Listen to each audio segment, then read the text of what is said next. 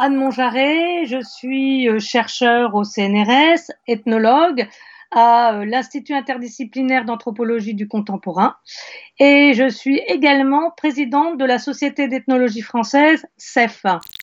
Ce que nous a montré en fait ce confinement, euh, c'est clairement les hum, chevauchements et les difficultés d'équilibre aussi entre travail et hors travail.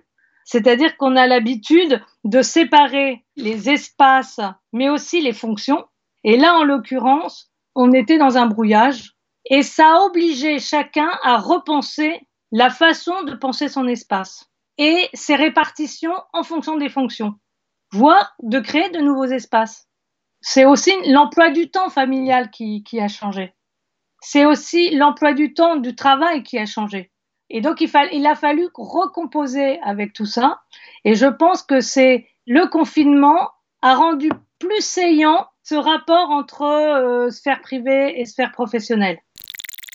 C'est vrai que le télétravail n'est pas une nouveauté, mais le fait que ça se massifie, il s'est imposé à nous, il s'est imposé aux travailleurs, il s'est imposé à, voilà, aux salariés, ça, ça a quand même changé les donnes.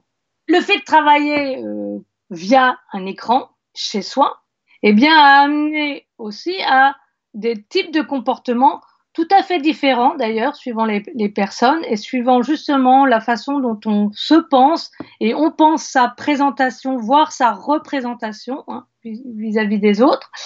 C'est euh, eh bien de penser son vêtement et ça a été très relayé d'ailleurs par les humoristes, etc. C'est que on jouait sur euh, le visible et le non visible. Donc, par exemple, euh, quand on a une réunion de travail, eh bien, on se euh, met euh, en tenue plus habituelle pour le travail, sur tout le, haut tout ce qui est visible finalement par la caméra, et puis tout le bas, eh bien, était beaucoup plus décontracté avec les tongs, avec ses chaussons, son jogging. Et donc, en fait, il y avait aussi un jeu d'équilibre entre le visible et l'invisible c'est là aussi où on a vu la friction entre la norme, qui serait la norme vestimentaire de travail, et la norme vestimentaire domestique.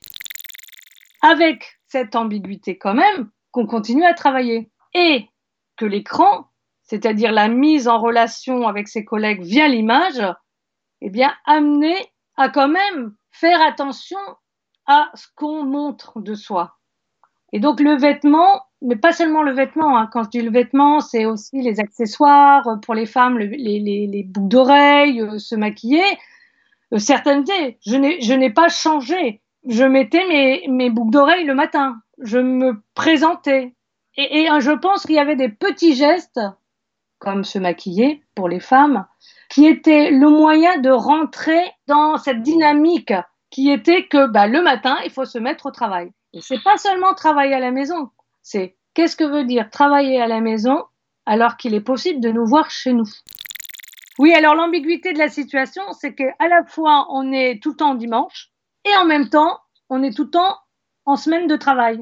C'est-à-dire qu'on a des pressions euh, de réalisation qui font qu'on peut aussi avoir le sentiment d'être tout le temps au travail. Et ce qui a compliqué euh, la vie, c'est euh, la maîtrise aussi de l'outil, qui est un outil de travail.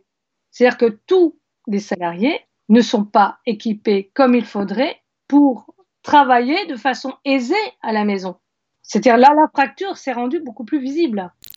Ce qui m'a étonnée en tant que chercheuse dans ce cadre-là, c'est l'inventivité à la fois au sein des entreprises pour pouvoir euh, rester en contact avec ses salariés. Eh bien, les entreprises euh, créer euh, ou demander de participer à des challenges.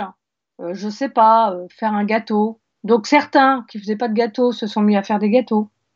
Ça a permis aussi de retrouver ses collègues autrement. Certains ne se contentaient pas du fameux café du matin qui était aussi des moments de retrouvailles, mais se retrouver à d'autres moments de la journée et dans des espaces qui n'étaient pas pour eux considérés comme un espace de travail ou un temps de travail. On a pris conscience aussi de, de l'image et on a vu se développer euh, toutes ces euh, scénettes, ces mises en scène Ou d'ailleurs, on jouait du vêtement beaucoup. On s'amusait des, des, frontières entre le travail et ce que j'appelle le, le, hors-travail. Donc, on a, on a joué de la situation à outrance. Ça a créé un mouvement, je trouve, d'inventivité. Euh, par exemple, la place du déguisement.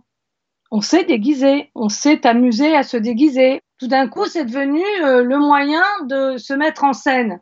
Et progressivement aussi, ce n'était pas, on se mettait en scène pas seulement à travers le vêtement, mais on se mettait aussi en scène à travers un décor. On refaisait un décor. C'est-à-dire, on faisait rentrer, par exemple, le jardin à la maison. Pour moi, voilà, c'est le, confinement est révélateur sous différents registres en plus, hein, de ce jeu entre les sphères. La sphère privée, la sphère professionnelle, euh, l'intérieur et l'extérieur, le cacher, le montrer. On a joué avec des catégories qui sont habituellement séparées.